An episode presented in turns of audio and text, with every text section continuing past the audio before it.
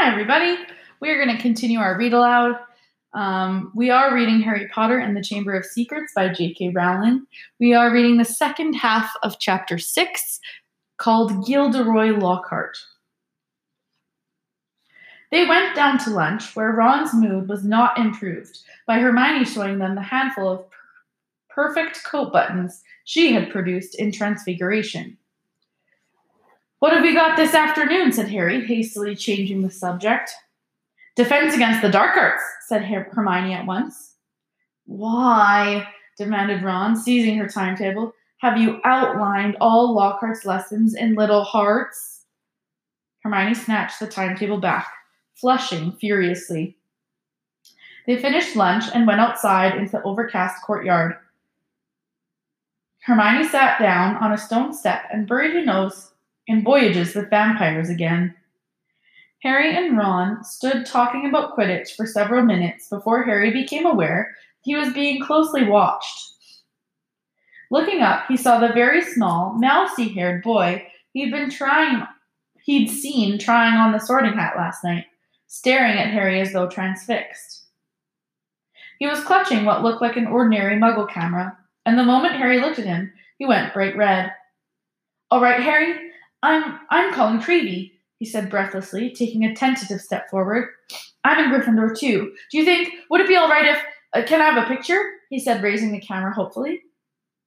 A picture? Harry repeated blankly. So I can prove I've met you, said Colin Creevey eagerly, edging further forwards. I know all about you. Everyone's told me about how you survived when you know who tried to kill you, and how you disappeared, and everything, and how you've still got a lightning scar on your forehead. His eyes raked Harry's hairline. And a boy in my dormitory said if I develop the film in the right potion, the pictures will move. Colin drew a great shuddering breath of excitement and said, It's brilliant here, isn't it? I never knew all the odd stuff I could do was magic, so I got the letter from Hogwarts. My dad's a milkman. He couldn't believe it either, so I'm taking loads of pictures to send home to him. And it'd be really good if I had one of you. He looked imploringly at Harry. Maybe your friend could take it and I could stand next to you, and then could you sign it? Signed photos? You're giving out signed photos, Potter? Loud and scathing, Draco Malfoy's voice echoed around the courtyard.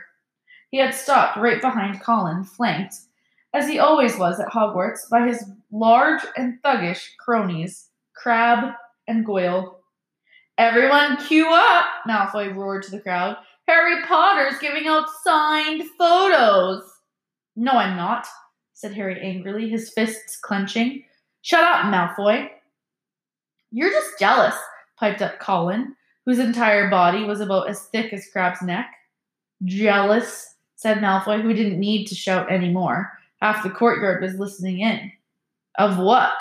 I don't want a foul scar right across my head, thanks. I don't think getting your head cut open makes you that special myself. Crabbe and Goyle were sniggering stupidly. Eat slugs, Malfoy, said Ron angrily. Crabbe stopped laughing and started rubbing his conker like knuckles in a menacing way. Be careful, Weasley, sneered Malfoy. You don't want to start any trouble, or your mummy'll have to come and take you away from school. He put on a shrill, piercing voice. If you put another toe out of line, a knot of Slytherin fifth years nearby laughed loudly at this. Weasley would like a signed photo Potter, smirked Malfoy. It'd be worth more than his family's whole house. Ron whipped out his sellotape wand, but Hermione shut Voyages with Vampires with a snap and whispered, Look out! What's all this? What's all this? Gilderoy Lockhart was striding towards them, his turquoise robe swirling behind him. Who's giving out signed photos? Harry started to speak, but he was cut short as Lockhart flung an arm around his shoulders and thundered jovially. Shouldn't have asked. We meet again, Harry. Pinned to Lockhart's side and burning with humiliation, Harry saw Malfoy slide smirking back into the cloud crowd. Come on then, Mr. Creevey, said Lockhart, beaming at Colin. A double portrait. Can't say fairer than that. And we'll both sign it for you. Colin fumbled for his camera and took the picture as the bell rang behind them, signaling the start of afternoon classes.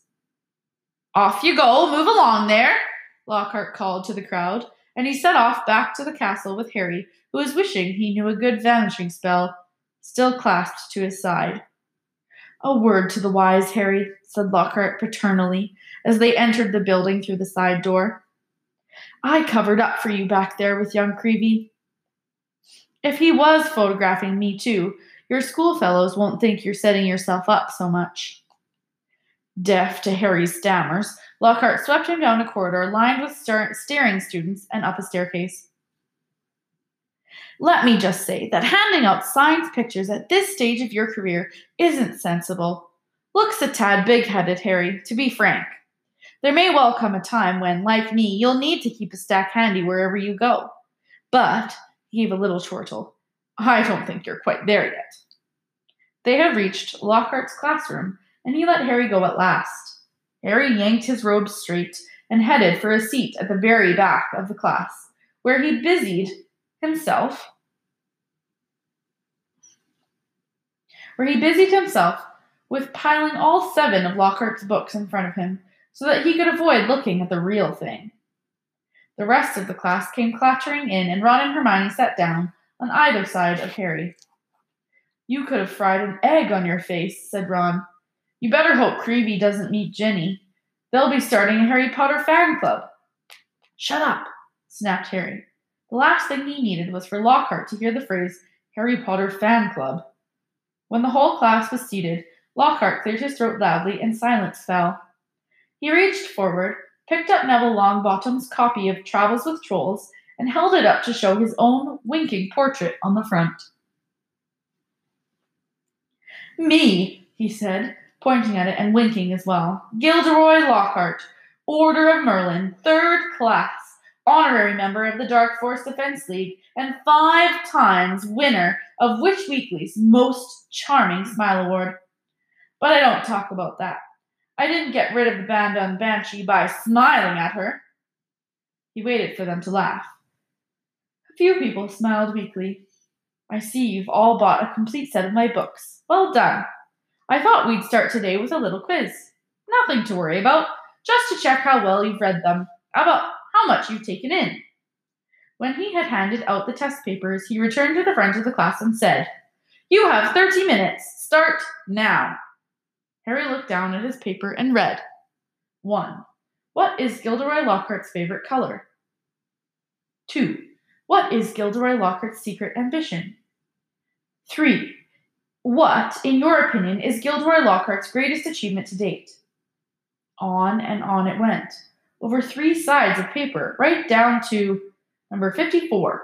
When is Gilderoy Lockhart's birthday, and what would his ideal gift be? Half an hour later, Lockhart collected in the papers and rifled through them in front of the class. Tut tut! Hardly any of you remembered that my favorite color is lilac. I say so in Year with a Yeti. And a few of you need to read Wanderings of Werewolves more carefully. I clearly state in Chapter 12 that my ideal birthday gift would be harmony between all magic and non magic peoples. Though I wouldn't say no to a large bottle of Ogden's old fire whiskey. They gave him another roguish wink or he gave them another roguish wink.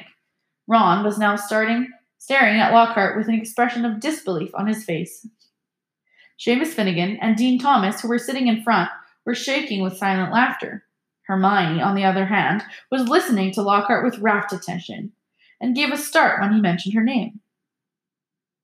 But Miss Hermione Granger knew my secret ambition is to rid the world of evil and market my own range of hair care potions. Good girl. In fact, he flipped her paper over. Full marks. Where is Miss Hermione Granger? Hermione raised a trembling hand. Excellent, beamed Lockhart. Quite excellent. Take ten points for Gryffindor. And so, to business. He bent down behind the desk and lifted a large covered cage onto it. Now, be warned. It is my job to arm you against the foulest creatures known to wizard kind. You may find yourselves facing your worst fears in this room. Know only that no harm can befall you whilst I am here. All I ask is that you remain calm. In spite of himself, Harry leaned around his pile of books for a better look, better look at the cage. Lockhart placed a hand on the cover. Dean and Seamus had stopped laughing now. Neville was cowering in his front row seat. I must ask you not to scream, said Lockhart in a low voice. It might provoke them. As the whole class held its breath, Lockhart whipped off the cover. Yes, he said dramatically. Freshly caught Cornish pixies. Seamus Finnegan couldn't control himself. He let out a snort of laughter, which even Lockhart couldn't mistake for a scream of terror. Yes, he smiled at Seamus. Well, they're not they're not very dangerous, are they? Seamus choked. Don't be so sure, said Lockhart, wiggling a finger annoyingly at Seamus. Devil- devilish tricky little blighters they can be. The pixies were electric blue and about eight inches high, with pointed faces and voices so shrill it was like listening to a lot of budgies arguing. The moment the cover had been removed, they had started jabbering and rocketing around, rattling the bars and pulling bizarre faces at the people nearest them. Right then, Lockhart said loudly, let's see what you make of them. And he opened the cage. It was pandemonium. The pixies shot in every direction like rockets. Two of them seized Neville by the ears and lifted him on into the air. Several shot straight through the window, showering the back row with broken glass. The rest proceeded to wreck the classroom more effectively than a rampaging rhino. They grabbed ink bottles and sprayed the class with them, shredded books and papers, tore pictures from the walls, unbended, up, upended the waste bin, grabbed bags and books and threw them out of the smashed window. Within minutes, half the class was sheltering under desks, and Neville was swinging from the candelabra in the ceiling.